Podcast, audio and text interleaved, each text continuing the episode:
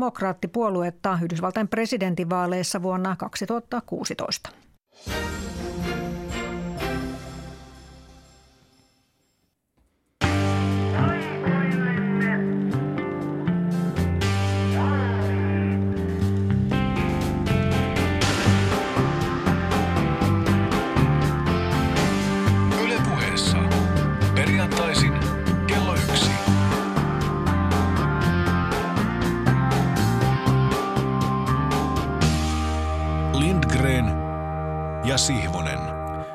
Tervehdys Pasilasta.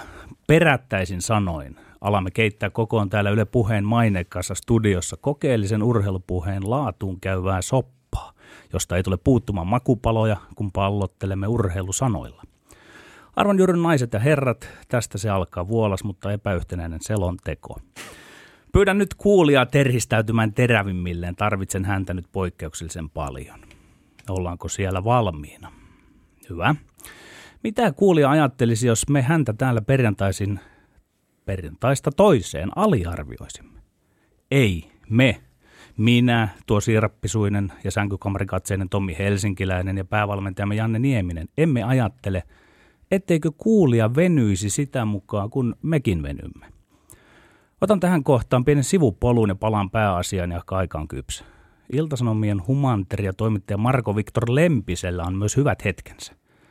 Lempinen on elementissään, kun hän kirjoittaa lasten ja nuorten urheilun ennen muuta jääkiekkoilun melko puoleisesta ongelmasta managerivanhemmista. Sitaatteja Marko Viktor Lempisen tekstistä, joka, jonka otsikko kuuluu asuvasti hullua. Sitaatteja.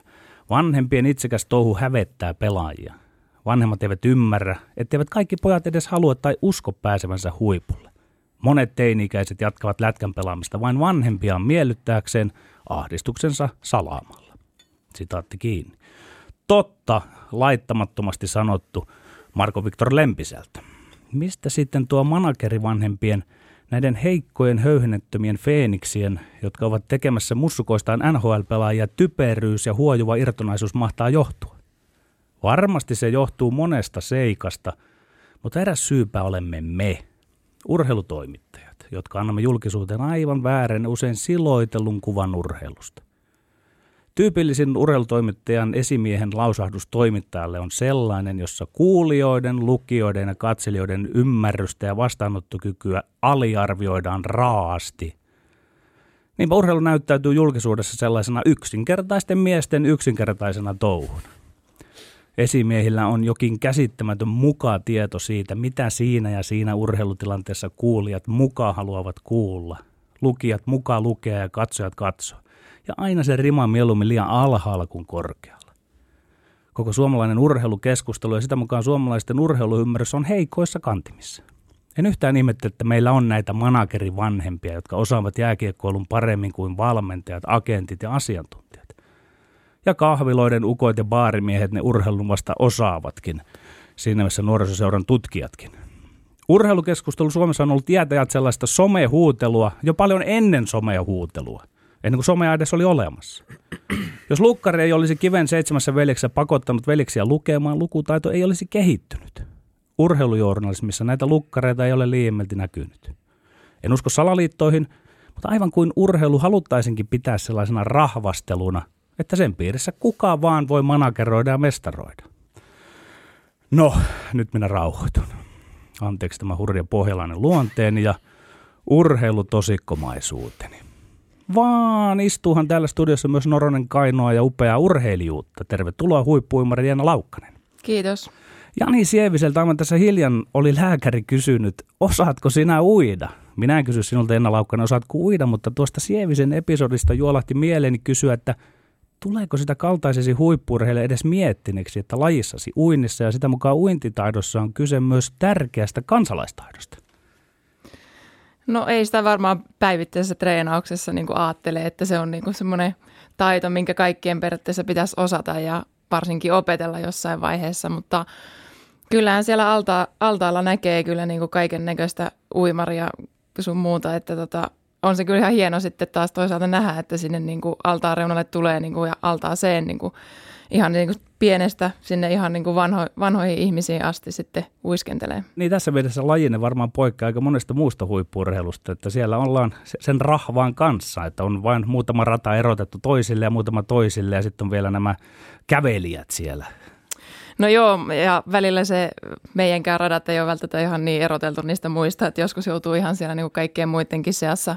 Niin sanotusti, kyllä, kyllä. Että tota, se on vähän semmoista omanlaista selviytymistä kyllä.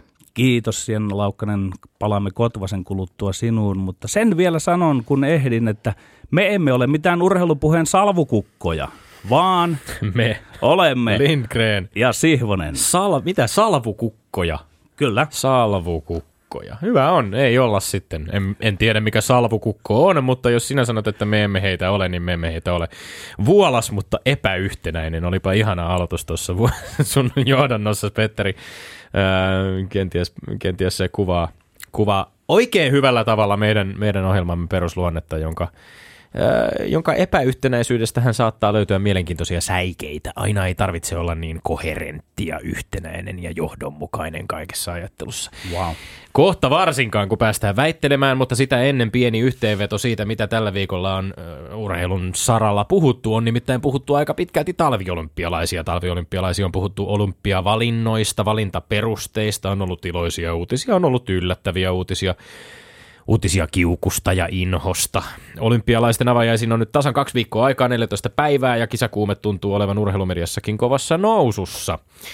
Janne Ahonen tekee 40-vuotiaana suomalaista urheiluhistoriaa, kun hänestä tulee ensimmäinen seitsemänsiin olympialaisiinsa osallistuva urheilija, suomalaisurheilija. Tuon ennätyksen rikkomisessa voi muuten kestää jonkin aikaa. Ahonen vielä kaiken lisäksi tuotti viime viikon loppuna Lentomäen MM-kisoissa yllättävää iloa suomalaisille sijoittumalla kahdenneksi kymmenenneksi toiseksi, joka on nykyisellä suomalaisen mäkihypyn mittapuulla melkein kuin palkintovallille nousisi. Ja yli 40-vuotiaiden sarjassahan Ahonen oli ylivoimainen ykkönen sarjan toinen osallistuja, eli 40, 45-vuotias Norjaki Kasai jäi selvästi taakse. On puhuttu lätkämaajoukkueen valinnoista. Kokemustahan piisaa myös leijonakapteeni Lasse Kukkosella, jolla on edessään Kaiken kaikkiaan arvokisoja yhteen laskien 14 arvokisat. Hiihtäjien valintojen kohdalla puolestaan on puhuttanut kovastikin maajoukkueen päävalmentaja Reijo Jylhän kaksoisrooli. Anne Kyllösen henkilökohtaisena valmentajana, mutta kohusta huolimatta muun muassa nuori Johanna Matintalo valittiin olympiajoukkueeseen ja Kyllöstä ei ainakaan vielä. Ja kohuttiin eilen siitäkin, että onko syytä olla huoleen, kun Pyeongchangin olympiajoukkueessa on näillä näkymin enemmän taustajoukkoja kuin itse urheilijoita. Itse ainakin pitäisi tätä pelkästään hyvänä asiana, kun nämä taustatiimien huoltajat ja valmennat, valmentajat aika usein omalla työllään parantavat urheilijoiden mahdollisuuksia pärjätä. Ja sitten eilen illalla tippui vielä äh, Alppihidonkin puolelta jonkinasteinen uutispommi, kun kerrottiin Samu Torstin liittyvän Andreas Ruumarin seuraksi Suomen pieneen olympialaskijoiden joukkueeseen Alpihidon puolella. Tämä varmasti ilahduttaa ainakin kommentaattorin hommiin lähtevää Kalle Palanderia, joka pääsee nyt tylyttämään, anteeksi arvioimaan ei vain yhtä, vaan kahta seuraajaansa ja suomalaista alpinistia. Vai nistiä, nisti, nistia, nistiä, miten se taipuukaan.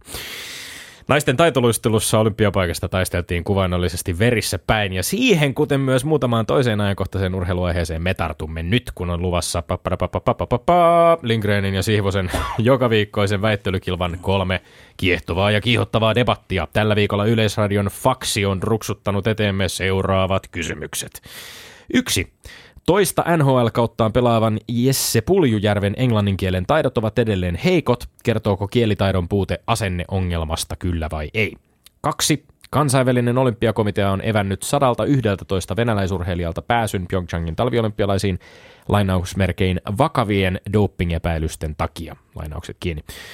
Öö, hyvä vai huono päätös?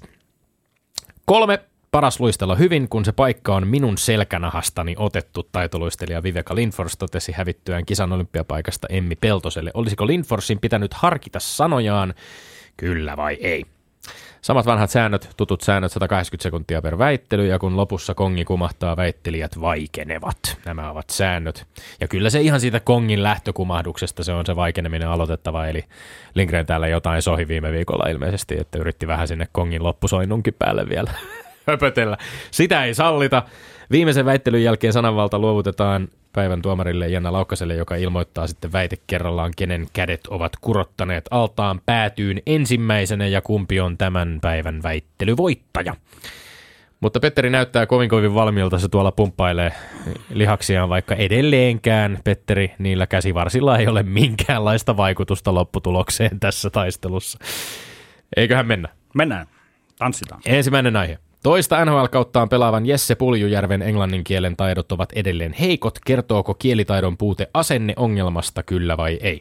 Ei, ei se mistään asenneongelmasta kerro. Se kertoo enemmänkin siitä, että Jesse on panostanut kaikkensa lapsuudessaan nuoruudessaan jääkiekkoluun. Arvatenkaan Jesse ei ole ollut terävimmillään hereillä englannin tunnilla, mutta saan helposti sielun silmini nähdyksi, miten Jesse on kirmannut vuorostaan liikuntatunnilla. Keskusteluakin kun olen seurannut, mielenkiintoista tässä on se, että Jessen englannin kielen taidon puute on ollut ongelma lähinnä muille kuin Jesselle itselleen. Mä kääntäisin tämän jopa päinvastoin niin, että Jessellä ei ole asenneongelmaa englannin suhteen. Hänellä on peräti asennehuikeus, kun hän tohtii nykyisellä englannilla myöntää hienoja haastatteluja. Totta hemmetissä kertoo asenneongelmasta. On aika vaikea käsittää, miten edes maailman huonoimmalla kielipäällä varustettu urheilija ei eh, Kanadassa kohta kaksi vuotta pelattua ja asuttua osaisi ilmaista itseään edes kohtuullisesti englannin kielellä. Paljon on puhuttu Puljujärven ongelmista NHL. Ei varmaan tarvii olla, Petteri, mikään ruudinkeksiä ja tajutakseen, että jos pelaaja tuskailee kaukalossa, niin heikko kielellinen kommunikaatio valmentajien ja muiden muiden pelaajien kanssa ei ainakaan helpota tilannetta. Onneksi Edmonton Oilers näyttää nyt tajunneen ongelman ja on palkannut puljulle henkilökohtaisen englannin kielen opettajan. Mä en usko, että se englannin kielen opettaja alkaa yleistä englantia opettaa. Nimittäin pulju hallitsee sen, mikä on siinä kommunikaatiossa coachien kanssa todella tärkeää pelaajan kanssa. Hän osaa sen hokienglannin. Se on ihan helppo ja eri asia. Pulju ei ole esimerkiksi oikein hallinnut englannin kielellä verbejä. Ja se on tavallaan aika oleellinen osa kyllä tätä kielen käyttämistä, kun yritetään kommunikoida toisten kanssa. Ei ja puutu, kun nosta sormi ja, vielä pystyyn opettaja ja, siellä. Ja, no, jos opettajista puhutaan, niin oli aika kiinnostavaa, että se vedit tänne jotenkin kouluaikoihin, kun paljon oleellisempaa on se, että mikä on aika Edmonton Oilersissa. Puolitoista kautta on tahkottu siellä ja edelleen tilanne tuntuu olevan aika heikko. Mä myönnän sen ihan samalla tavalla kuin säkin sanoit. On hyvä, että hän uskaltaa käyttää sitä vajavaista kielitaitoa haastatteluita antaa ja muuta, mutta on ihan päivän selvää, että tässä vaiheessa pitäisi olla kehittynyt paremmin. Tommi hyvä. Luiskahti mieleeni just tästä Edmontonista herrat Jari Kurja ja Esa Tikkanen. Eivät osanneet sen vertaakaan kuin puli osasi. Ovat oppineet sen siellä sen sitten ihan hyvin ja pelanneetkin ihan kohtuullisesti. Jännä juttu. Eikö sun mielestä olla menty noista 80-luvun ajoista ollenkaan eteenpäin siinä, miten taktiseksi jääkiekko on muuttunut? Millaista peliä jääkiekko tänä päivänä on, on ja miten sitä totta, myöskin kielellisesti totta. pitää kommunikoida Joo, toiselle niin, ihmiselle? Niin kuin mä sanoinkin, mä tiedän tämän, että kyllä Puljärvi osaa sen hokienglannin. Siinä ei ole mitään ongelmaa, mutta nyt sä pyöräytät tämän Tommi jotenkin itsesi kautta. Sinähän olet legendaarinen englannin osaaja. Esimerkiksi minä olen vähän heikompi kielissä. En minä nyt sen takia tässä Puljärviä puolusta, mutta osaan asettautua hänen asemansa, että ensin urheilu ja sitten pikkuhiljaa tulee tämä toissijainen asia, eli kieli. Toissijainen asia. Tuossa tulee enemmänkin sellainen olo, että no, sä, sä, ajattelet, sä ajattelet, että urheileminen on sellaista luonnonlapsen toimintaa, jossa ei mitään kielellisiä taitoja tarvita.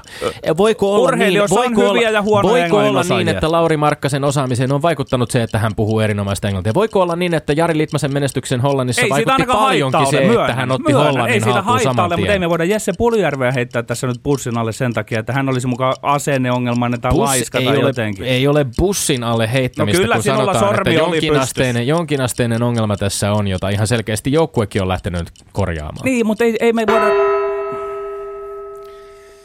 Uh. Hyvä hehku päällä, hyvä hehku päällä, hei Petteri, hyvä hehku päällä sielläkin. Älä, älä älä ole kehumaan minua. Ei, ei, hyvin, hyvin tää sujuu, hyvin tää sujuu. Minua luulet. Toinen aihe. Kansainvälinen olympiakomitea eväsi 111 venäläisurheilijalta pääsyn Pyeongchangin talviolympialaisiin vakavien doping-epäilysten takia. Hyvä vai huono päätös? Huono, erittäin huono. Ainakaan tänään 26. eka mennessä ei ole kerrottu täsmällisesti KK puolelta, mihin viitaten, millä perusteella nyt pääsy olympialaisiin estetään myös sellaisilta urheilijoilta, jotka eivät ole jääneet edes kiinni doping-testissä. Mielestäni tässä on nyt yksilön oikeusturva, kaikki naiset oikeudet urheilemiseen vaakalaudalla. Myöskään tasa-arvo ei toteudu. Jos aletaan tonkia muuta kuin doping-näytteitä niitä tuloksia, eivät esimerkiksi lätkäpelaajat KHL oli ymmärtääkseni ollenkaan säällisen doping-testaamisen piirissä. Talviolympialaisissa on nähty jopa NHL-pelaajia. Ja nyt nähdään entisiä NHL-pelaajia ja KHL-pelejä. Miksi he saivat tai saavat olla mukana olympialaisissa? He tulevat vaivan kelvottoman testausjärjestelmän piiristä. Varovaisesti arvioituna tämä on hyvä päätös, mikäli Etelä-Korean kisoihin olisi päästetty venäläisurheilijoiden olympialipun alla kisaava joukkue ilman minkäänlaista seulontaa, niin silloin tämä koko KOK on päätös Venäjän niin sanotusta sulkemisesta Pyeongchangin kisoista olisi ollut käytännössä ihan yhtä tyhjän kanssa. KOK on arviointipaneeli on käynyt läpi 500 osallistumiskelpoisuutta hakenutta urheilijaa sulkenut kisoista 111. Se on tehnyt nämä päätöksensä kisakelpoisuudesta laajan torstaina julkistetun eilen julkistetun aineiston perusteella. Ellei halua elätellä salaliittoteorioita Venäjän tahallisesta syrjimisestä, niin mä en ainakaan näe syytä epäillä KOK arviointipaneelia siitä, että olisi urheilijoita suljettu väärin perustein. No, nostan peukkua purha, puhtaamman urheilun puolesta Venäjällä, koska sitähän tässä tuetaan, Petteri. Eikö sulla yhtään kellot soita, että tässä ollaan, kuten sanoit, puhtaamman urheilun puolesta Venäjällä? Eli nyt suurin edelleen jatketaan sitä jahtia venäläisiä kohtaan tässä nyt. Tässä on, se on ilmastu aika selkeästi, että mitkä ne perusteet on sille, että Venäjää kohdellaan nyt erityis, erityisellä tavalla. Mä oon ihan samaa mieltä siinä, että ehdottomasti näitä kriteereitä, tässä on, tässä on julkistettu sitä aineistoa, jonka perusteella nämä päätökset on tehty, niitä kriteereitä pitäisi soveltaa paljon laajemmin ja pitäisi olla ehkä kansainvälisiä tällaisia mekanismeja, joilla itse asiassa kaikkien maiden urheilijat joutuisivat käymään läpi jonkun tämmöisen erillisen seulan, jossa jotkut epämääräisyydet tai muut otettaisiin huomioon ja annettaisiin sen perusteella kisapaikkoja tai ei. Nyt se tehdään Venäjän kohdalla ja se on mielestäni hyvä ensimmäinen askel. Kiitos, tämä oli hieno puheenvuoro, mutta todellakaan se nyt ei riitä sitten, että venäläiset on tämän kohteena. Ja sinua ei yhtään huolestuta se, että jos rakenteellisesti Venäjä on tehnyt järjestelmän puolella isoja virheitä, että mm. se maksatetaan nyt yksittäisten urheilijoiden tähän jär- Ei, tähän järjestelmään ovat kyllä yksittäiset urheilijat osallistuneet hyvin voimakkaasti ja hyötyneet siitä järjestelmästä ja sen olemassaolosta. Ja kun sä totesit, että ei ole, ei ole täsmällisesti ilmaistu, että millä perustein, onhan ilmaistu. On, eilen ilmaistiin hyvin selkeästi, että kyseessä on, tämä perusteena on käytetty muun muassa epäilyttäviä arvoja urheilijoiden steroidiprofiilissa, DNAn epäjohdonmukaisuuksia, epäsäännöllisyyksiä biologisessa passissa. On niin, palattu mutta... esimerkiksi Sochin eh, näytteiden manipulointiin, tutkittu sitä, onko urheilijat ilmoittaneet tämän Adams-systeemin mukaisesti oli paikkansa. Saatu luottamuksellista tietoa muun muassa Vadalta. Tässä on vaikka mitä perusteita Niin, ollut. ja sinä et näe ongelmaa nyt, että tämä maksatetaan niillä venäläisillä urheilijaraukoilla, koska tällaista samanlaista voidaan löytää keltä tahansa nyt. Sinä olet, sinä olet valmis uhraamaan nyt tässä yksilön tämän järjestelmän edessä. Sä tarraudut vähän niin kuin yhteen korttiin, koska mua alkaa ylipäänsä näistä... Oi se, aina se Aina se kello tikittää. Jo. Olisiko sulla ollut vielä juoksi. jotain hyvää sanottu? Voi sentään, no, oisko? Sitä ei saada ikinä onneksi Muistutetaan tässä vaiheessa, jos olisi jotain hyvää sanottavaa ollut, niin tätä keskusteluahan voi jatkaa myöskin Twitterin puolella hashtagillä LS-puhe. Kannustamme kaikkia osallistumaan näihin mielenkiintoisiin päivän polttaviin urheiluaiheisiin. Toki voitte ilmaista myöskin omia mielipiteitä väittelystä, joista meillä on yksi vielä jäljellä ja tämä se vasta herkkupala oikein onkin, kun ai, puhutaan ai, urheilijoiden julkisista lausunnoista. Aihe kolme kuuluu nimittäin näin. Sitaatti. Paras luistella hyvin, kun se paikka on minun selkänahastani otettu.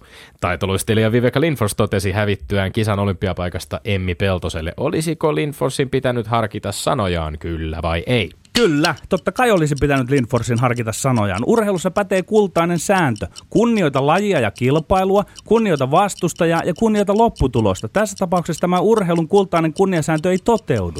Olisi eri asia, jos taitoluistoliitto olisi suhmuroinut, mutta kun ei oo. Tämä meni tismalle sovittujen juttujen puisteissa. Sehän se vasta verinen vääryys olisi ollut, jos Emmi Peltosta ei olisi lähetetty olympialaisiin. Mä en piittaa näistä urheilijoiden möläytyksistä sinänsä, mutta sen verran niissä pitää olla rotia, ettei lajia eikä vastustaja saa osoitella sormella. Eli olisi pitänyt Lindforsin harkita sanojaan, samoin kuin sietää nyt Lindgrenin harkita sanojaan. Lindgrenit ja Lindforsit ei olisi pitänyt harkita sanoja. Miten hienoa, hienoa, että kerrankin suomalainen urheilija ilmaisee aidosti ja peittelemättä tunteensa. Lisäksi kannattaa huomioida, että Lindforsi haastateltiin tilanteessa, jossa hän oli juuri niukasti hävinnyt Emmi Peltoselle tämän kisan olympiapaikasta, paikan, jonka hän oli itse suomalaiselle taitoluistelulle Oberstdorfissa lunastanut. E, onko Pel- Peltonen jotain velkaa Lindforsille? Ei tietenkään, ei ole yhtään mitään, mutta tällainen reipas nokittelu kahden yksilöurheilijan välillä tekee vaan hyvää suomalaiselle huippurheilulle, jossa ollaan usein hammasta purren niin kohteliaita kaikille, että siitä ei hyödy kuin uransa päättäneiden urheilijoiden tulevat terapeutit. Mutta siis tätähän te kanaliat fanit toivotte, että kun urheilijalla on mennyt oikein huonosti, niin sitten tullaan ja työnnetään se mikrofoni siihen suuhun, että, että Jenni Laukkanen, että miltä se nyt tuntuu. Se on Jenna.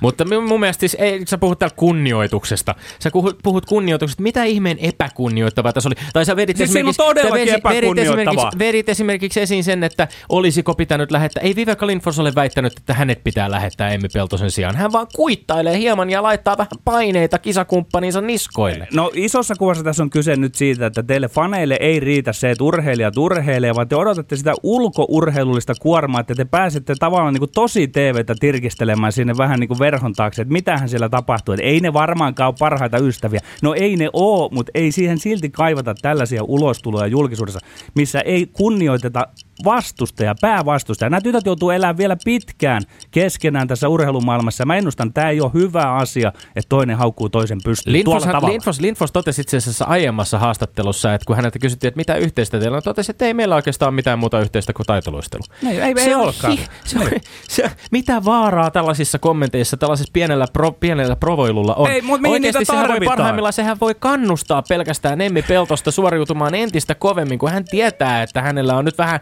ylimääräisiä paineita asetettu Ei, harteille kyllä, ei, kun se Lindgren ja kumppaneiden sydän sykkii, kun saadaan vähän tämmöistä kohua tuohon. Niin no mitä, sä et ole ei. vieläkään vastannut, että tämä sun puolas, mutta epäyhtenäinen argumentointi ei ole vieläkään antanut vastausta siihen, että mitä vaaraa tästä on. Siis niin kuin mä sanoin, että nämä tytöt joutuu kilpailla keskenään vielä, niin kyllä toi Sä puhut- rikkoo pitkiksi ajoiksi sen. Ja kato, heitä, heitä, ja heitä, tuut- heitä, tullaan katsomaan suurennuslasilla vastustajan jatkossa. kunnioituksesta puhuu Niin. lätkejätkä täällä. Lätkejätkä, joka puolustelee kaiken maailman väkivaltakoodeja viimeiseen asti sitä, että Niin mä, vähän kunnia, pitää mä kunnioitan lajia, mä kunnioitan lajia, vastustajaa ja aina loppu. Kongi on kumahtanut viimeisen kerran kohtaan aika kuulla, mitä tuomarimme on tästä kaikesta mieltä. Ylepuheessa Lindgren ja Sihvonen. No niin, äh, Jenna Laukkanen, Swimming Club Vuokatti. Nyt pitäisi ottaa tämmöinen Refereeing Club Pasila äh, viitta harteille ja käydä läpi näitä väittelyitä vapaasti siinä järjestyksessä kuin haluat. Äh, haluatko aloittaa kronologisesti vai kuinka? No lähdetäänkö käänteisessä järjestyksessä? Lähdetään käänteisessä järjestyksessä, se on Ai, aina ai, ai, jännittävää. Kun oli nyt tässä viimeisimpänä ehkä tämä kaikista kiivain Niin. kappale. Mielen päällä. Ja tämä on varmaan semmoinen, mikä myöskin sinua huippuurheilijana ja julkisia lausuntoja antavana sellaisena myös kiinnostaa, koska olet myöskin yksilöurheilija, joka toisaalta äh, kilpailee lajissa, jossa on olemassa joukkuekisoja. No joo, kyllä, että sanotaan, että aika monesti meilläkin on tämmöistä tietynlaista vastakkainasettelua ja sellaista vertailua, että jos et sä nyt tietyssä kisassa onnistu ja toinen onnistuu paremmin, niin heti tehdään jonkunnäköisiä johtopäätöksiä siitä, että mikä on sitten vaikka arvokisojen tulema, mutta tota, itse on nyt aika hyvin oppinut tämän median niin kuin poissulkemisen sellaisissa tilanteissa, jos itsellä on mennyt vähän heikommin ja keskittyy siihen omaan tekemiseen ja siihen, että sinne mennään sinne arvokisoihin tekemään ne oikeat tulokset. Että se on ihan sama, mitä sen kauden aikana muuten tekee. Mutta tota, mitä nyt tähän äh, väittelyyn nyt tulee, niin kyllä mä nyt ehkä enemmän käännyn tänne Petterin kannalle, että siellä pitäisi olla se kunnioitus kuitenkin niin kuin lajia ja kilpakumppaneita kohtaan, että semmoinen turha sormien osoittelu tai toisen osoittelu ja semmoinen, niin ei ehkä niin kuin tietyllä tavalla niin kuin kuulu tuohon kilpaurheiluun tai huippuurheiluun, että semmoinen turha draama mun mielestä sieltä saisi puuttua, niin kuin, että sitä ei niin kuin tarvitse siellä olla. Miten, miten koet, hyväksyn tämän, tämän kääntymisen Petteri Siivosen suuntaan, Yes. tota, semmoinen tarkentava kysymys, että miten näet sen tavallaan urheilijan näkökulmasta, nuoren urheilijan myöskin, mitä itse olet, samoin on Viveka Lindfors ja, ja Emmi Peltonen vielä sinua kirroimasti nuorempia urheilijoita. Onko, onko vastuu tässä nyt sitten niin kuin heillä urheilijoilla itsellään vai onko, onko vastuu jollain tavalla kokonaisvaltaisemmin ehkä siinä tiimillä, johon kuuluu myöskin valmentajaa tai manageria, vai onko vastuu kenties sitten tällä urheilun medialla, joka, joka tietysti, niin kuin Petterikin tuossa totesi, niin, niin äh, urheilun, äh, penkkiurheilijoita miellyttääkseen on tietysti kärppänä heti hanakasti paikalla, kun, kun vähänkään haistavat verta niin sanotusti. No siis tota, no kyllä mun mielestä niin kuin urheilijalla on sellainen niin kuin viimeinen, viimeinen niin kuin, vähän niin kuin se hienosäätö siihen loppuun tai silleen, että sä oot kuitenkin se, kuka on siinä tilanteessa antaa niitä haastatteluja ja saat antaa niitä kommentteja sitä sun tekemisestä ja niin kuin ylipäänsä mitä sulta kysytään, että kyllä mun mielestä siinä niin kuin, mä ainakin itse tykkään pitää sen tietynlaisen linjan siinä silleen, että että tota, kun on muutaman kerran päässyt jotain lipsauttaa niin sanotusti ja sit siitä on niinku seurannut jotain, mitä niinku ei, ei halunnut tai ei niinku odottanut, että sellaista voisi seurata, että se media on niinku siinä mielessä niinku aika raaka. Että tota, kyllä mä siihen, käännyn, että se on niinku se urheilijan vastuulla niinku pääasiassa se koko homma. Oletko sinä, Jenna Laukkan, itse oppinut kantapään kautta pelkästään, vai oletko saanut mediakoulutusta? Sitäkin nykyään saa tai annetaan urheilijoille. No joo, kyllä me liiton, liiton tota puolesta on jonkun verran mediakoulutusta ollut, mutta ei ehkä ihan niin paljon, mitä mä olisin oottanut, mutta tota, et kyllä niin kuin ihan omista tekemisistä ja koke- kokemuksista on joutunut oppimaan, että, että kun on tullut jotain kirosanoja lipsahdettua tai jotain muuta vastaavaa, mihin sitten media on heti tarttunut, niin kyllä niistä on niin kuin joutunut oppimaan. Niin, siellä muistan yhdenkin V-alkuisen sanan, joka oli lipsahtanut, kun niukasti tuli jäätyä öö, välieräpaikasta silloin, eikö niin? Kyllä joo, joo. ja sekin oli vielä sille, että mä olin niin kuin itse asiassa lähtenyt siitä niin kuin, tota, meidän, tai sitä lehdistön edestä, ja olin niin kuin lähtenyt sen meidän niin kuin oman niin kuin mediahenkilön kanssa kävelee jo niin kuin meidän sinne plinttialueelle päin, ja tota, sitten siinä hänelle totesin siinä niin kuin vaan ääneen sen, niin no, lehdistö oli sitten kuullut sieltä niin, ja Tä, tässä vielä ö, nostettakoon esiin ihan kiinnostava kommentti aiheeseen Iltasanomien Janne Oiviolta, joka, ö, jonka kommentti oli otsikoitu Viveka Lindfors on aidompi kuin yksikään Suomen tähtiurheilija ja totesi tässä tekstissä myöskin yhden ihan kiinnostavan pointin, mikä usein tulee sitten myöskin eteen, kun puhutaan siitä, että minkälaisia urheilijapersoonia tähän maahan kaivataan. Oivio kirjoittaa, emme voi samaan aikaan manata urheilijoidemme persoonallisuuden puutetta ja sitten toisaalta lyödä heitä maahan, kun he hieman osoittavat särmää. Ö, mutta toki rajat ja vastustajan kunnioitus kulkee jossain, sen, sen allekirjoitan. Ehkä itse jotenkin nämä kommentit ö, pystyn lukemaan myöskin sellaisena turhautuneen, pettyneen urheilijan aika luonnollisena ö, omien tunteiden ilmaisuna, jossa ei nyt varsinaisesti kohdistettu edes nimeltä Emmi Peltosen, vaikka totta kai se kohde oli kaikilla tiedossa, mutta edes nimeltä ei, ei käyty niin kuin vasta kilpakumppania haukkumaan. Joo, ja lopuksi vielä multa semmoinen lyhyt heitto, että mä olen hengessäni pohtinut. En toivo, että se on niin, mutta se olisi aika mielenkiintoista, jos tämä olisi suunniteltu näin. Siis tässä nyt alustettaisiin kaikkien aikojen suomalaista urheilutarinaa, mutta se olisi kyllä aika kova, kova reppu kannettavaksi sitten nuorille naisurheilijoille, että, mutta en tiedä. Toivomme kuitenkin äh, onnea olympialaisiin äh, Kerrigan, äh, anteeksi, Peltoselle ja myöskin paljon tsemppiä jatkossa Harding, anteeksi, Linforsille. Juuri näin. Ja menemme eteenpäin tai taaksepäin, miten sen nyt haluaakaan nähdä kakkosaiheeseen, jossa väiteltiin äh, kansainvälisen olympiakomitean päätöksestä venäläisurheilijoiden sulkemisesta Pyeongchangin. Tai puhuit Pyeongchangin kisoista. No tämä menee nyt kyllä Tommille, että, että mä oon kyllä niin kuin ihan että voin samaistua tähän niin kuin ihan totaalisesti, että on mun mielestä ihan niin kuin oikea ratkaisu ja, ja, ja sama juttua mekin käytiin silloin ennen Rion kisoja ja, ja, ja sehän vielä niin kuin mikä itselläkin korostui siinä putoamisesta sieltä välieristä, niin oli se, että siellä oli yksi urheilija, kuka on kaksi kertaa jo aikaisemmin kärjynyt dopingista, niin totta kai se silloin vielä kärjistyy. Ja... Julia Jef- Jefimova, Kyllä, joka oli Rion olympialaisesta, joka joutui erityisesti yleisön hampaisiin. Joo, että tota, että se, että hänet oli jo tiputettu sieltä kisajoukkueesta tai siitä, että hän saa niin kuin kisailla siellä, niin, mutta sitten kuitenkin viime hetkellä ja viime metreillä nostettiin kuitenkin sinne, sinne kisa, kisaamaan mukaan, niin totta kai se siinä vaiheessa sitten itteensä ottaa niin kuin päähän, että se on niin kuin tuommoisesta niin kuin riippuvaa sitten se oma tekeminen kanssa.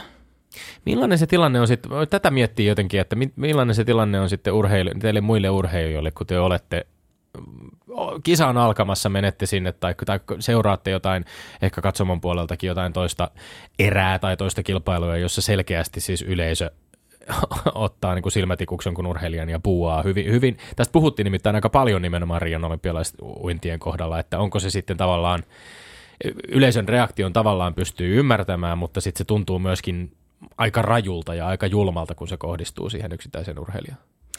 No joo, kyllä. Siis olihan sitä tosi hurja katsoa, kun mä olin sitä siellä tietenkin, niin kuin, olinko mä nyt semifinaaliin vai finaaliin kuitenkin katsomassa sitten siellä niin kuin paikan päällä, että kun järkittävä buous ja vislaus kävi sitten, kun se Jefimova tuli sinne altaalle, että kyllä siinä hetkessä niin kuin tietenkin tietyllä tavalla kävi sääliksi se urheilija, kun kaikki on kuitenkin häntä niin kuin vastaan, mutta toisaalta, että sä oot kuitenkin itse sen ite, niin kuin itselle aiheuttanut, että sä oot omien niin, kuin niin sanottu tusten niin hölmöilyjen takia niin kuin joutunut tähän kohteeksi. Tämä on sikäli mielenkiintoista, että se on kuitenkin se järjestelmä syypää ja ottaa sen vastuun, että päästään hänet sinne urheilemaan. Mutta jos mä vielä jatkan tuosta Tommin kysymyksestä ja jollain lailla laajennan tai syvennän sitä, niin mille se tuntuu urheilla ylipäätään, kun tämä on aika akuutti tämä kysymys, että joutuu miettimään sitä, että onko, onko tuota tässä nyt samassa lähtörivissä aineita käyttäneitä tai muuta. Häiritseekö se vai onko siihen tottunut tässä, niin kuin sanotaan, nykymodernissa urheilussa? No on siihen omalla tavallaan tottunut, että mä ainakin lähtökohtaisesti mietin, että kun lähdetään kisaamaan, niin kaikki on puhtaita. Että lopputulos sitten näyttää, että miten niitä testejä annetaan ja miten niitä testien tulokset on, että sitten sen näkee, että onko ne ollut puhtaita. Mutta kyllä mä niin kuin itse haluan ajatella, että kaikki on niin kuin puhtaita, kun ollaan siinä viivalla. Eikä siinä tilanteessa niin kuin mieti, kunhan vaan pitää huolen, että itsellä on niin kuin tietenkin puhtaat jauhot pussissa. Ja välineet lisääntyvät, kuten äh, tässäkin studiossa kanssamme vierailut Sergei Iljukov on muun muassa puhunut. Ö, koko ajan lisää välineitä ja lisää aseita myöskin löytyy sen siihen, että, että pystytään, ö, pystytään kiellettyä aineita käyttäneitä ö, urheilijoita paljastamaan. Ei kyse ole välttämättä enää pelkästään siitä satunnaisesta yksittäisestä virtsatestistä, vaan, vaan juuri nämä kriteerit, joita nytkin on julkistettu, eli epäilyttävät arvot steroidiprofiileissa, DNA-epäjohdonmukaisuudet ja niin edelleen.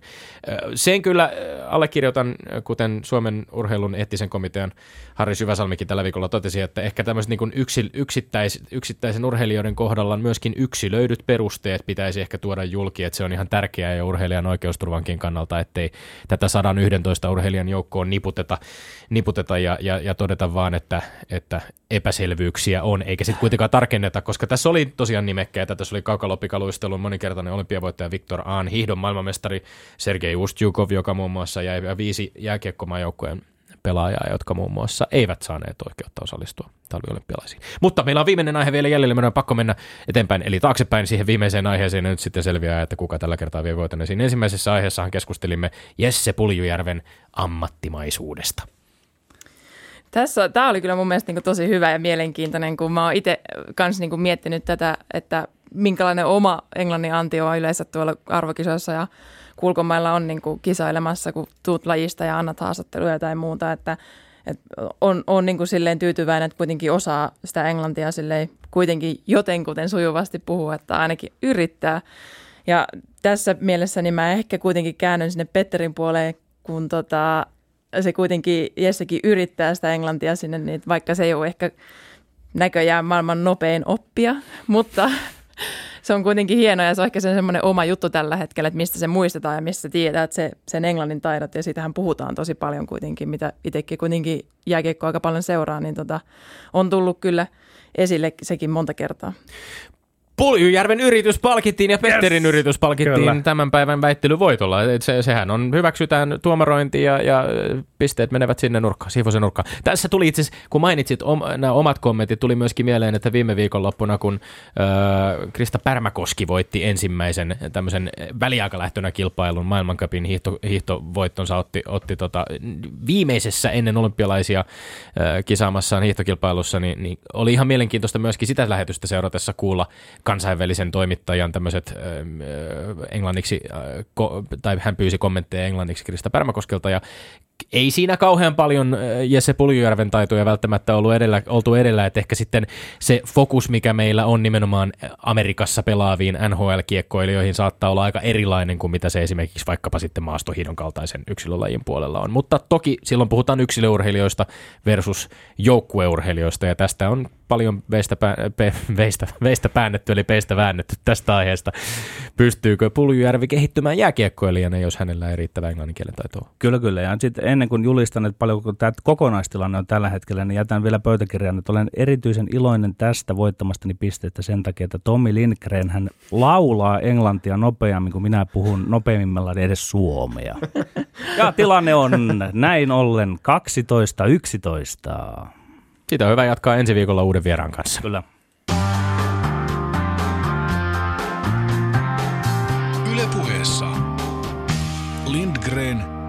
Ja Sihvonen.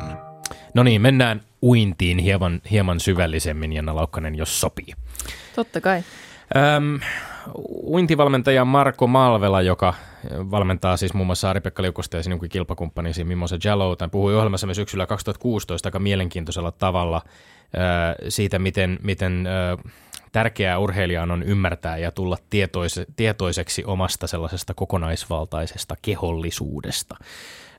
Hän kuvaili myöskin esimerkiksi Jani Sievistä niin, että Sievisen Jani on sellainen lötkövönkäle kuivalla maalla, nimenomaan lötkövönkäle, hän sanoi, vedessä kuin kala ja kytketty siihen veteen. Totesi, että Ari-Pekka Liukkonen sanoi, että kun parhaimmillaan, et, et parhaimmillaan uidessaan tuntee, kuinka vesi virtaa kynsien alla, kuinka joku toinen urheilija puhuu esimerkiksi siitä, että se vesi, veden virtaus tuntuu erityisesti tuolla lapa, lapaluiden seudulla. Millainen on Jenna Laukkasen suhde omaan kehollisuuteensa ja Jenna Laukkasen suhde veteen?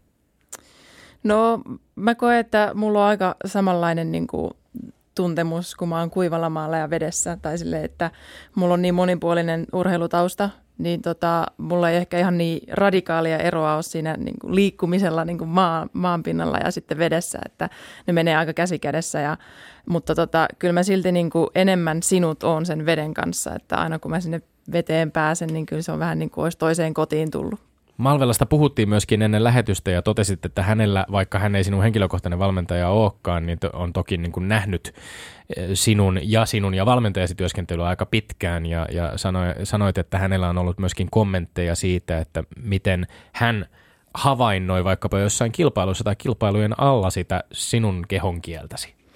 No joo, se, siitä häneltä tulee niin tosi paljon mielenkiintoisia juttuja, että monesti itsekin saattaa jäädä vaan kuuntelemaan silleen, että okei, että tällaista settiä tällä kertaa, että niin tota, mutta monesti se on niin kuin, saattanut ihan niin kuin mun olemuksesta, että minkälainen mä oon ennen starttia, niin tietää jo, että niin kuin, tuleeko hyvä uinti vai eikö tule. Että, että samalla tavalla, mitä mun oma valmentaja kanssa pystyy niin kuin, näkemään siitä, että miten mä valmistaudun siihen starttiin, niin myös niin kuin hänkin pystyy näkemään niitä ihan samanlaisia, jopa vähän enemmän niin kuin semmoisia yksityiskohtaisempia niin kuin asioita siitä, että, että tuleeko nyt hyvä suoritus vai ei. Oliko siis jostain ihan tällaisista tietyistä niin kuin asioista, joita hän joko havaitsee sinun tekevän tai ei tekevän ennen kisaa, jotka niin kuin vaikuttavat? Tai on, on, onko, nämä nyt sit, on, onko kyse jostain tällaisista rutiineista, koska aika useinhan esimerkiksi nähdään jalkapallokentälle pelaajat menevät, heillä on joku tietty jopa lähes taikauskoinen tapa napata joku ruohonkorsi sieltä kentän pinnasta tai, tai kumartua tai mitä ikinä, erilaisia tapoja, mutta mistä tässä tarkalleen on sitten ollut kyse, mitä hän on havainnoinut?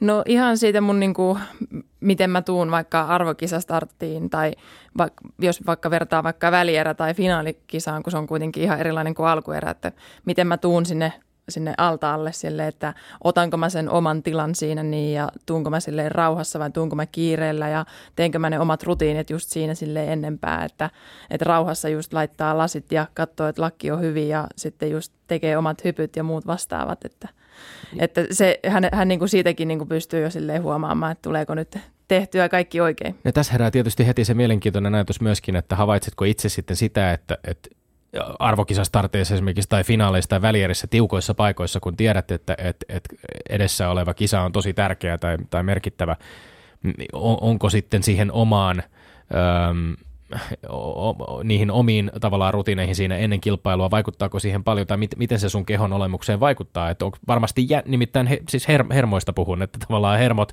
hermoilu, jännittäminen ennen kisaa kuitenkin luo jonkinlaisen leiman siihen, että miltä, miltä se sun kehon kieli näyttää.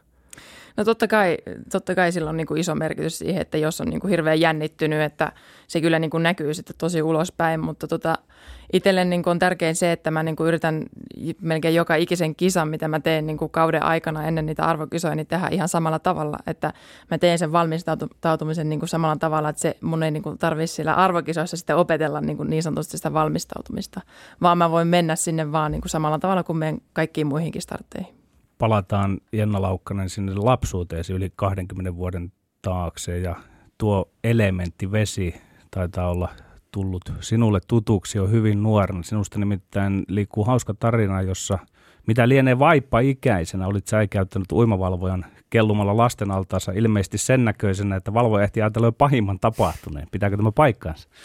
No näin, mun vanhemmat on kertonut mulle tällaista tarinaa, että, että tota, uimahalli on silloin nuorempana ollut vähän niin kuin semmoinen päiväkotipaikka tai niin sanotusti, että niin, niin, näin oli päässyt käymään, että mä olin sitten, mutta se ei, ei ollut kuitenkaan niin kuin mitään pahinta siinä niin kuin ollut tiedossa, vaan että mä olin vaan ihan niin kuin omaa kiinnostusta mennyt sinne altaaseen. Mainitsit jo, että olet monipuolisesti urheilut. Kerro hieman siitä. Ja entä sitten se, että missä, minkä ikäisenä uinnista tuli päälajisi ja minkä takia valitsit sitten juuri uinnin? Mutta ensin siitä, että mitä muita lajeja siellä oli ohjelmassa?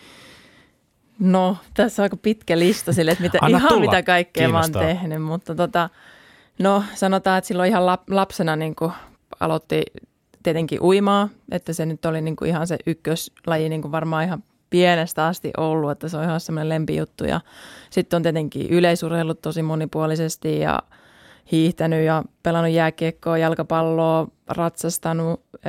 Puuttuukohan multa jotain vielä sieltä, mutta siinä on niin kuin silleen pääpiirteitä, että on tehnyt yksilöä, että joukkueen lajia ja kaikkea. Että mutta entä se lajivalinta sitten? Oliko se selvä alusta asti, että se on uinti vai katsoitko, että missä pärjäät paremmin vai millä perusteella sitten päädyit uintiin?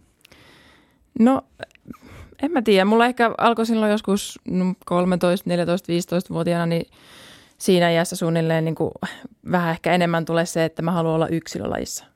Että, että mun niin kuin, tota, oma ajatusmaailma ja se on niin kuin enemmän semmoinen, mikä menee sinne yks, yksilölajin puolelle kuin joukkuelaji. Vaikkakin mä ty- kyllä tykkäsin tosi paljon jääkiekosta, mutta meillä tietenkään ihan hirveästi ollut niin kuin mahdollisuuksia esimerkiksi jonnekin tyttöjen joukkueeseen tai muuta, että poikien kanssa pelasin kyllä ihan sen koko nuoruuden. Kuinka se psyykkinen me- mekanismi minua kiinnostaa, että kun laste, lapsesta asti olet ollut siellä uimahallilla, millä sitä silloin lapsena jaksoi mennä sinne uudestaan uudestaan? Onko se nyt ajanolo on sitten muuttunut nyt aikoisena? Miettiikö sitä eri lailla sitä, että mikä motivoi menemään? Vai oliko se, niin kuin sanoit, se oli suurin piirtein päiväkoti, missä vain elettiin? No siis tämähän on aina tosi klisee, että kun sanoo, että, että mä teen sitä, koska mä tykkään siitä, että se on kivaa. Että, että mä koen, että, että se niin kuin antaa mulle niin kuin jotain niin kuin hyvää takaisin kanssa, että mulla tulee niin kuin hyvä olo siitä. Niin.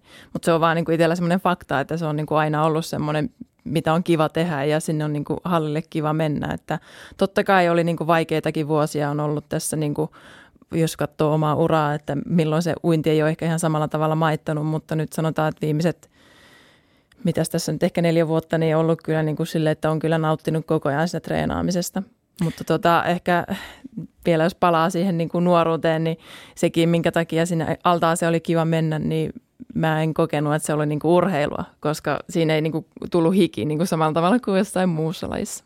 Niin, äitisi Krista Laukkanen ja, ja isäsi Ari Laukkanen ovat toimineet uimavalmentajina molemmat ja, ja tässä on tämmöinen hauska yhteys myöskin sinun tämänhetkiseen henkilökohtaiseen valmentajasi Toni Piiraiseen, joka ilmeisesti he ovat myöskin niin kuin tavallaan valvoneet silloin, kun Piirainen on, on uinut itse, niin, niin kun hänen henkilökohtainen valmentajansa ovat, on ollut poissa, niin vanhempasi ovat – ovat hänen, häntä valmentaneet.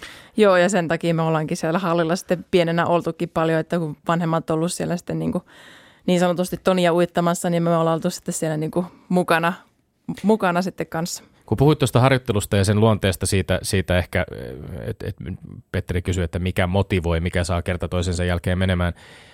Öm, ehkä semmoinen maallikon ajatus siitä huippuuimarin tai uimarin harjoittelusta on, että se on aika yksinäistä puuhaa ja niiden kaakelien tuijottamista siellä, että mennään päästä päähän allasta, mutta kyllähän siihen kuitenkin varmaan liittyy muiden uimarien kanssa hyvinkin paljon semmoista sosiaalista aspektia. No todellakin, että, että ehkä sekin on niin yksi syy just minkä takia on niin näinkin pitkälle jaksanut jatkaa tätä uimista ja sitten on niin kehkeytynyt tämmöinen niin sanotusti työ mulle, niin tota, on se, että mulla on kuitenkin niin kuin parhaimmat kaverit löytyy sieltä niin kuin uintipiireistä. Että ei ehkä niin kuin kuitenkaan omasta ryhmästä, niin kuin, kun se on kuitenkin oma, oma ryhmä sisä, sisältö niin kuin vaihtunut koko ajan, mutta tota, yleisestikin niin kuin Suomen tasolla niin parhaimmat kaverit on niin kuin löytynyt sieltä uinin kautta sitten, mikä on myös niin omalla tavalla motivoinut. Se kiinnostaa, että olitko aina paras siinä kaveripiirissä vai olitko joutunut kisaamaan jotakuta vastaan sitten tulemaan takaa rinnalle ja ohi? aina on joutunut kisailemaan. Että tota, et totta kai vaikka mä oon niinku ihan nuoresta asti ollut niin sanotusti ehkä paras, mitä mä en niinku itse tykkää kyllä niinku käyttää itsestäni, että et tota, mä oon itse kokenut aina vaan, että mä oon niinku ihan hyvä, että kyllä mä, tää on niinku kiva ja mä oon niinku hyvä tässä, niin tää on kiva tehdä. Mutta tota, silloin nuorempana niin omat veljet oli niin kuin mun treenikavereita, niin sieltä on niin kuin tullut se kaikista isoin kilpailuvietti, mikä niin kuin edelleenkin jatkuu, koska nytkin kun joulukuussa palattiin EM-kisoista, niin nyt mä kuitenkin pystyn parantamaan sen verran aikaa, että mä nyt on mun pikkuvelje kovempi uimaan, mutta en vielä isoveli, että katsotaan niin kauan jatketaan, että on kovempi kuin isovelikin. Onko se kello kuitenkin sitä aina uimarille se pahin kilpakumppani? No kyllä mä koen, että se on kuitenkin loppupeleissä.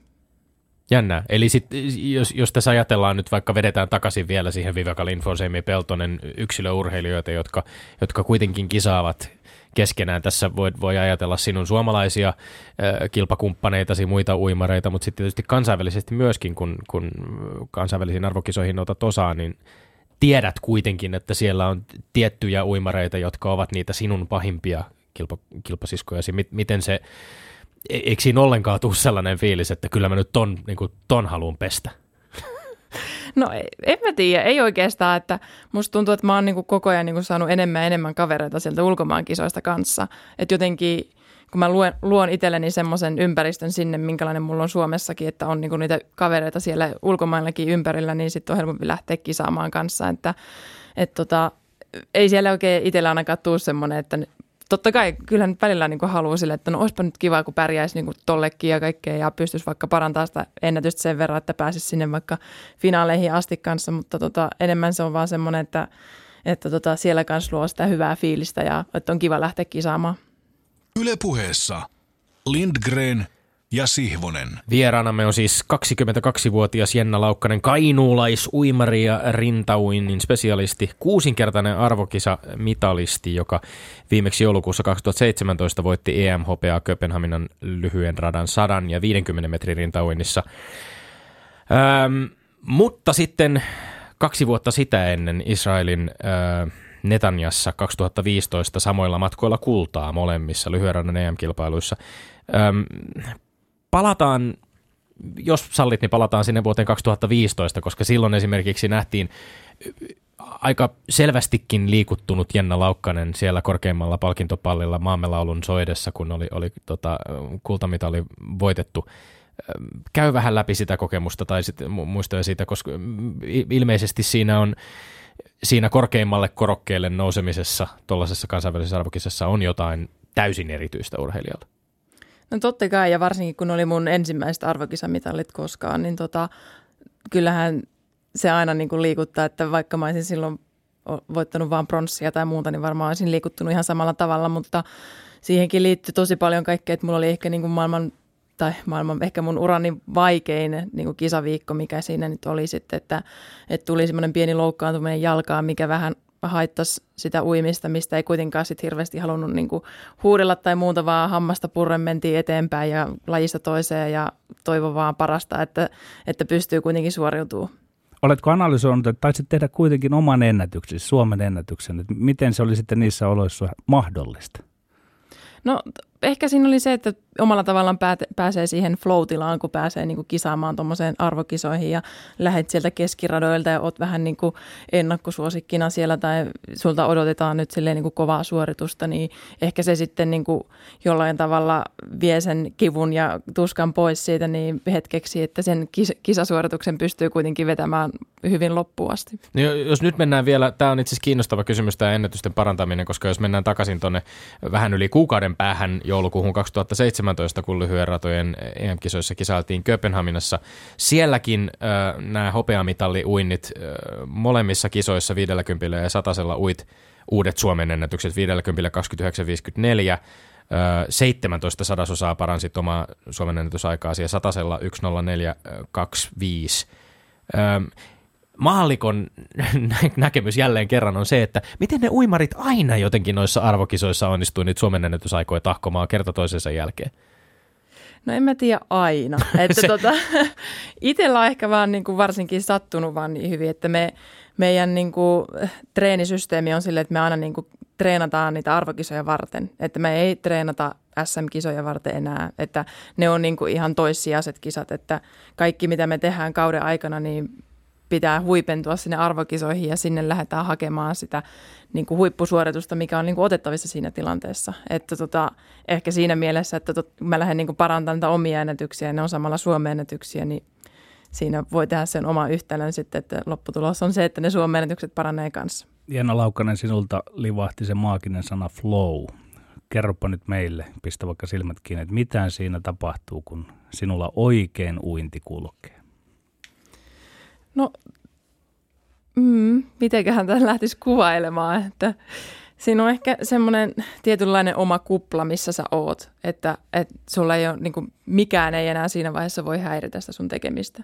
Sä oot niin paljon harjoitellut ja tehnyt töitä sen eteen, että, että, että pieni virhekään, mitä sä teet siinä, niin se ei tule haittaa sitä uintia, vaan että, että kun se kokonaisuudessa menee niin hyvin eteenpäin ja se tuntuu, että se vesi niin kuin vaan periaatteessa menee niin sanotusti vaan niin vartalon myötäisesti siitä vaan ohi, että sä et niin kuin jää takertuu mihinkään ja sä, sä et niin kuin vie sitä vettä eteenpäin, vaan se niin kuin menee susta niin, kuin niin sanotusti ohi vaan. Että, että se on kyllä aika siisti tunne, kun on tuommoinen elementti, missä sä et niin kuin konkreettisesti saa mitään otetta, vaan sun pitää se kuitenkin jollain tavalla löytää se ote siihen, niin kuin, siihen veteen. Kun sieltä vedestä sitten nousee ja katsoo sinne tulostaululle, niin yllättääkö se tulos koskaan suuntaansa tai toiseen vai tietääkö sitä suurin piirtein, että nyt meni hyvin tai nyt meni huonosti? On, onko se yhtä sen kokemuksen kanssa se, sitten ne sekunnit siellä taulussa? No kyllä ne yleensä on, ainakin itsellä henkilökohtaisesti, että on niin paljon jo kisaillut ja tehnyt tätä ja, ja, ja jotenkin on alkanut pikkuhiljaa koko ajan enemmän ja enemmän tuntemaan sitä omaa kroppaa, niin tietää, että miten se reagoi missäkin tilanteessa ja että jos sä oot oikeasti huippukunnossa tai semmoisessa ennätyskunnossa, niin sen kyllä niin kuin huomaa siinä uinnin aikana, että nyt, nyt tullaan kovaa. Minulla jäi yksi sellainen Antti Kasvion sanominen mieleeni joskus. Hän sanoi, että kun hän pohti paluuta, hän sanoi, että ei enää millään kestä sitä kipua. Niin on jäänyt sen jälkeen sitä miettimään, että siis tuntuuko siinä kipua? Onko se niin kova suoritus vai liioitteliko Kasvio? No ei todellakaan liioitellut. Että kyllä siinä se on riippuen tietenkin niin kuin matkasta – että itsellä niin kuin mitä pitemmäksi menee matka, niin sitä enemmän se sattuu, että ja sitä enemmän se niin kuin hapottaa ja joutuu niin kuin sen kivun kanssa niin kuin taistelee niin sanotusti. Onko se erilaista siinä uinnissa sitten se kipu? Olet myös ihan hyvä hiihtäjä, mikä tiedoksi kuulijallekin. Niin tota, mutta siis onko se erityistä vedessä sitten se, kun mennään niin kovaa kuin pystytään ja sen matkaan, mikä on siellä milloinkin käsillä? No kyllä mun mielestä, kun meillä kuitenkin on rajattu se hapensaati että me ei voi kuitenkaan ihan koko ajan ottaa sitä happea, että tulee pitkiä liukuja seinästä ja muuta, että sulla on limitillä se hapen saanti, niin totta kai se niin kuin mun mielestä jopa saattaa ehkä moninkertaistua se niin, kuin niin sanottu tuska siinä niin, että, että tota, varsinkin kahden saa rintauinti lyhyellä, lyhyellä radalla, kun lähdet viimeisiä käännöksiä tekemään, niin kyllä sinne niin kuin saa vähän taistella sen hapen, hapen saannin kanssa. Yle puheessa Lindgren ja Sihvonen. Jenna Laukkanen, sinulla on viisi henkilökohtaista EM-mitalia urallasi yksi viestistä. Neljä näistä mitaleista lyhyen radan EM-kilpailuista, kaksi pitkän radan EM-kisoista. Viimeksi uh, uitiin maailmanmestaruuksista Budapestissa viime vuoden heinäkuussa ja siellä selviydyit välieriin 50 ja 200 metrin rintauinnissa ja parhaina tuloksina taisi näistä olla uh, 12 ja 16 sija. Uh, kaiken kaikkiaan näissä Budapestin nämä muineissa suomalaisuumereen ainoaksi finaalipaikaksi jäi Ari-Pekka Liukkosen hieno kuudes ja 50 metrin vapaa Tätä me vähän pohdittiin tässä ennen lähetystä Petterin kanssa myöskin. Mikä on se merkittävä ero ö, lyhyen radan ja, ja sitten toisaalta taas niin kuin pitkän, pitkän radan ki, arvokisoissa, koska niissä kuitenkin selkeästi, tai se mielikuva ainakin mikä tulee on, että hieman helpommin tuntuu suomalaisuimareillekin mitaleja irtoavan lyhyen radan EM-kisoissa vaikka verrattuna pitkiin ratoihin. Onko tämä ollenkaan semmoinen paikkansa pitävä näkemys? No voihan se tietyllä tavalla olla, mutta tota, jos lähdetään, tai niin kuin lähtökohtaisesti niin kuitenkin ihan samoja uimareita kuitenkin molemmissa kisoissa on, että kun monesti monet on sitä mieltä, että lyhyen radan kisoissa on yleensä tosi paljon huonompi taso, mutta harvemmin se näin, näin niin kuin on, että tota, ihan sama, sama kova taso siellä on, mutta tota, mulla ainakin itsellä se, että mulla on niin hyvät käännökset ja startit ja tämmöiset niin, niin sanotut yksityiskohdat siinä uinnissa, niin se on ehkä se merkittävä, että minkä takia itsellä niin kuin se lyhyt rata on niin kuin parempi ja on parantunut niin kuin paljon niin kuin nopeammin kuin sitten taas niin kuin pitkä rata. Mutta, tota, mutta kyllä mä koen, että niin kuin jos mennään vuosia eteenpäin, niin kyllä meillä alkaa sitä menestystä tulemaan sieltä pitkällä, pitkällä radalta kanssa. Niin ja miten on sitten maailmanmestaruusuintien ja, ja toisaalta varmasti sen ihan nyt tälläkin hetkellä semmoisena suurimpana tähtäimenä lienee 2020 Pekingin, äh, anteeksi, Tokion olympialaiset, äh, jossa varmasti on se, on se sinunkin tähtäin. Jos nyt ajatellaan sitä, että finaalipaikkoja ei irronnut tämän muinneesta viimeksi, äh, sen, sen sijaan sitten taas kaksi hopeamitalia lyhyen radan em kuinka kaukana se maailman aivan terävin kärki sinusta on ja millä keinoilla keinoilla se saavutetaan? No se on kaukana ja ei ole kaukana. Että se vähän riippuu, että miten niin kuin saataisiin vaikka tämänkin viimeisen, tai seuraavan parin kolmen vuoden aikana, mitä tässä nyt on. Eihän tästä nyt enää ole, ole edes kauaa sinne Tokioon, mutta että saa niin kuin loksahettua niin kuin asioita paikalleen, mitä itsellä on niin kuin uinnissa teknisesti ja sitten mitä fyysisesti voi niin kuin vielä kehittää ja sieltä saisi vielä sen henkisen puolen, puolen vielä niin kuin ihan, ihan tappiin, että, että en mä usko, että se silleen niin kuin ole hirveän kaukana, että mä koen, että mulla itsellä on vielä niin kuin mahdollisuus kehittyä, että tämä ei ole niin kuin se mun optimaalinen huippu. Mitä voisi olla konkreettisesti nämä vaikkapa tekniset tai fyysiset ominaisuudet, mitä vielä pitää kehittää? No varmaan fyysisesti on ehkä se kestävyys vielä sinne, niin kuin, että tota, varsinkin kun pitkälle radalle mennään, niin mulla itsellä ainakin kroppa kuormittuu ihan eri tavalla mitä lyhyellä radalla, että mä en ehkä osaa vielä ihan silleen sitä energiaa säädellä siinä uinin aikana silleen fiksusti, että mä jaksasin sitten vaikka seuraavan startin sitten ihan yhtä hyvin niin kuin uida. Niin mä oon miettinyt, mitä se taktiikka on uinnissa, että mikä on sen mittainen matka, mihin voi ikään kuin, vai pitääkö mennä heti alusta asti ihan urku auki? No 200 metrin matkalla kyllä pystyy vähän niin kuin taktikoimaan tai miettiä sitä semmoista omaa uintia, että miten sä lähdet liikkeelle. Et siinä nyt ei ihan täysillä pysty lähteä, koska se nakki tulee jossain vaiheessa ja joskus se saattaa tulla jopa vähän liian aikaisessa vaiheessa, että se tuntuu, että se matka ei ikinä lopu. Mutta sitten 50 ja 100 metrin matkoilla, niin ne on sitten enemmän vähän semmoista, että sitten mennään ja katsotaan, mitä, mitä on tulemaksi. Missä määrin siinä pystyy kurkkimaan, kun se pää nousee sieltä veden alalta ylös, että missä vastustajat menee sillä hetkellä? Ja vaikuttaako se suoritukseen vai pitääkö sen edes antaa vaikuttaa vai tutkitaanko siinä vain sitä omaa jaksamista? No mä oon ainakin itse kokenut sen, että jos mä lähden liikaa niin kurkkiin ja kattelee, että missä muut menee, niin mulla menee oma uinti ihan sekaisin. Että mieluummin pitää sen pään siinä omassa uinnissa ja keskittyy siihen ja yrittää sen vetää niin kuin vaan sataprosenttisesti läpi, että se vie kaikista parhaiten eteenpäin. Onko jotain mieltymyksiä sen suhteen sitten, että missä, missä, radalla, missä radalla ui? No ainahan se olisi parempi, jos keskiradalla pääsisi uimaan. Niin Miksi? Tota... Niin, mikä, niin se tuntuu, että mikä, on, onko ihan siis veden virtaus siellä altaassa, onko siinä jotain eroja? En mä siitä tiedä, en mä ole okay. niin, kuin niin hirveätä analyysiä tehnyt, mutta itsellä ainakin, kun miten nyt näitä on näitä lyhyen radan kisoja käynyt ja siellä on päässyt sinne keskiradalle uimaan, niin sitten tulee semmoinen henkinen itsevarmuus ja semmoinen itseluottamus siihen omaan tekemiseen ja on silleen, että vitsi, mä kuulun tänne näin. Tiedät jo lähtökohtaisesti olevasi silloin niin kuin parhain, parhaimpia siinä kisassa. No tavallaan, tavallaan tai saa semmoisen henkisen yliotteen, että tota, hankalempi on lähteä sieltä reunaradalta vähän silleen, että kun on vähän, että no mä oon tänne nyt vähän tämmöisellä säälipaikalla päässyt uimaan. Niin, että ehkä se kuuluu siihen uinnin kuvastoon, että aina ne suuret mestarit ovat lähteneet siitä jostain keskipaikoon. No joo, ja sitten se on kuitenkin aina, että kun ne vielä ne keskiradat laitetaan eri värisellä, että ne on ne keltaiset ja sitähän yleensä kaikki seuraa sitten, niin se kans tuo sen tietynlaisen semmoisen jutun siihen, niin että on se semmoinen ulkopuolinen paine siihen niin kanssa. Yksi viimeinen tiukka ja hyvin tärkeä kysymys, kun otin yhteyttä äh, manageroivaan, sinua manageroivaan Jouko Palorinteeseen joulukuussa näiden Kööpenhaminan EM-kisojen jälkeen, niin sinua oltiin juuri juhlimassa Sotkamossa äh, kotikaupungissasi, tai jonne olet syntynyt Kuhmossa, mutta muutit, oliko viisivuotiaana, kun muutitte Sotkamoon. Joo. Janna Laukanen, mitä kainuulaisuus merkitsee sinulle? 15 sekuntia aikaa. Apua. No ihan kaikkea, tai silleen, että musta on tosi hieno lähteä niin kuin edustaa Suomea sekä Kainuuta niin kuin maailmalle ja sitten niin kuin vie niin kuin sitä niin sanottua hyvää sanomaa eteenpäin. Mahtavaa. Lämmin kiitos vierailusta, Uimari Jenna Laukkanen. Kiitos. Ja sitten Tommi Lindgrenin mainekkaat urheiluterveiset. Rachel Den Hollander oli ensimmäinen nainen, joka vuonna 2016 astui julkisuuteen ja syytti Yhdysvaltain voimistelumaajoukkueen entistä lääkäriä Larry Nassaria seksuaalisesta hyväksikäytöstä. Hänen rohkean esimerkkinsä ansiosta oikeudessa Nassaria vastaan todisti lopulta 156 tyttöä ja naista. Nassari odottaa 40-175 vuoden vankeustuomion rikoksistaan. Nostan hattua Rachel Den Hollanderille ja kaikille Nassarin uhreille heidän rohkeudestaan. Me olemme Lindgren ja Sihvonen, pysykää tyylikkään. Kuulemiin. Yle puheessa.